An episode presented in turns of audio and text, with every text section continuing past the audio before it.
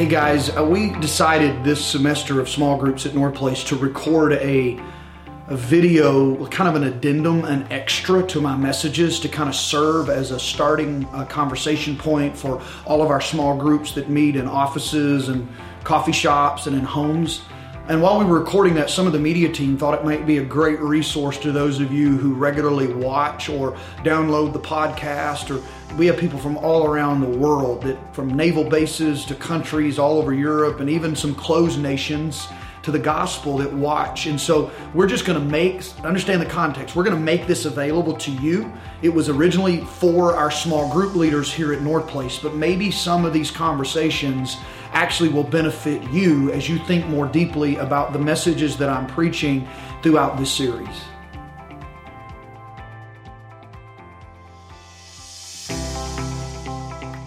I'm so grateful that you guys are getting together, studying this in a deeper way.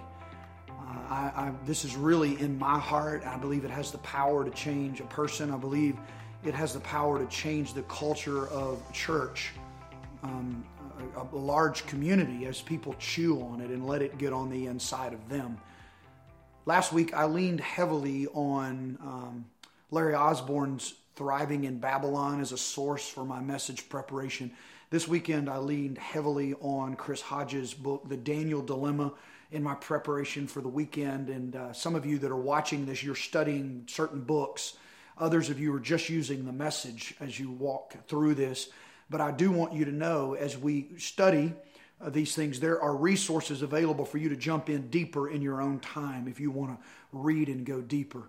Today, we're really, we're really walking through the way Babylon suddenly, uh, over time, just t- tries to erode who we are, what we are as followers of Jesus Christ, working on our identity and the various labels that come up against us and our willingness to wear those labels. I said in the sermon this weekend that, uh, you know, I was I wore the label unwanted and unworthy because of things that happened in my life, and because those things were happening, it reinforced those labels. So every time something would happen in my life uh, that was was um, you know would make me feel that way, a normal person could have shrug, you know sh- shrugged it off.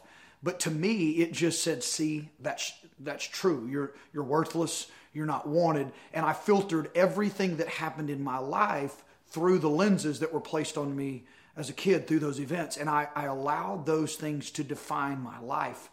Um, and I just want to challenge you. I, I can't tell you how um, true that when I met Jesus, when I found Christ as Lord and Savior, there was a, there was this confidence that came to me. All my life, I had lived as a slave to the opinions of other people. And there was this freedom that I was living for the majority of one. And I didn't have this arrogant attitude that what everybody else thinks doesn't matter to me. I mean, I, I, I would like to tell you that I, st- I, I still am somewhat influenced by people's opinions, and I don't know that it's completely bad to have some concern about how you're representing Christ before people. Some some of that matters. So I did care what other people thought, but I was no longer a slave to what they thought. There was a freedom. I was no longer a slave to those feelings. I knew I was wanted. I knew I was made worthy. When the God of the universe paid the price that he paid to be in relationship with me, it communicated value to me. There are so many things that we do at North Place Church, from counseling that we offer to classes that we take that help people find identity. There is freedom in finding your place and identity in Christ. And so many people struggle as followers of Jesus without ever really knowing what it means to be in Christ, to be His, to belong. And that's why this is so powerful to me the fact that that the, the, the Babylon did everything within its power to rename them. Uh, to, to erase everything of their Jewish history, their Jewish identity, uh, and, and, immerse them in Babylonian religion, culture, education, everything. And it started with their names. And I said towards the end of the message uh, that really wasn't in my notes, but I, I, and I don't know by the time you see this if I said it in the service that you were in. But if I didn't, let me just re, re, restate it. You know, we don't say, when we look back on the book of Daniel, Daniel was his Hebrew, his Jewish name. His, his Babylonian name was Belshazzar. And um, we don't we don't call uh, him. It's not the story of Belshazzar in the lion's den. And yet, when we talk about the fiery furnace, we use the Babylonian names for the three Hebrew children Shadrach, Meshach, and Abednego. That was not their God given names. Those names meant things completely different from the destiny. So, why we use those names uh, and not their God given names, and we use Daniel's name, I don't know. But somewhere along the way, it just makes me wonder if Daniel chose uh, more emphatically than anybody else I will not be Belshazzar, I will be Daniel. He refused to accept the labels that were being placed on him. And my prayer for you today is that there would be this genuine sense of this, this confidence and intimacy in your relationship with God, that all of your value and your worth springs out, springs out of that secure position in Christ, and that you would become what He's called you to be, not what anybody has labeled you to be or lied about you.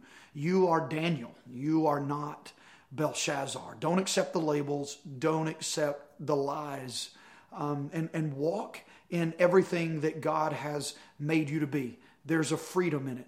I said this in the message, and I want to reinforce this again. The truth is not up for negotiation, but your tone is. And I believe that when we walk in a tone that is gracious, compassionate, and courteous, that it gives the truth greater power in our lives and greater power in our culture. One of the greatest things that has hurt the truth in our world is that people who believe it being jerks in the process of living it out. It has eroded the truth of its validity in our culture. That's why I love Daniel. He asked for permission to live out his conviction. There was this sense of courtesy in, in approaching even his enemies and his captors with the level of compassion and grace to walk in his conviction.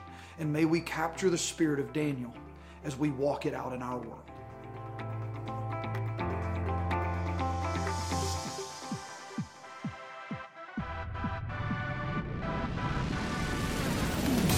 Thank you for listening to this message from North Place Church. Feel free to share it with your friends. Follow us on Twitter and Instagram at North Place and on Facebook at North Place Church. To watch the video of this message, go to northplacechurch.com slash watch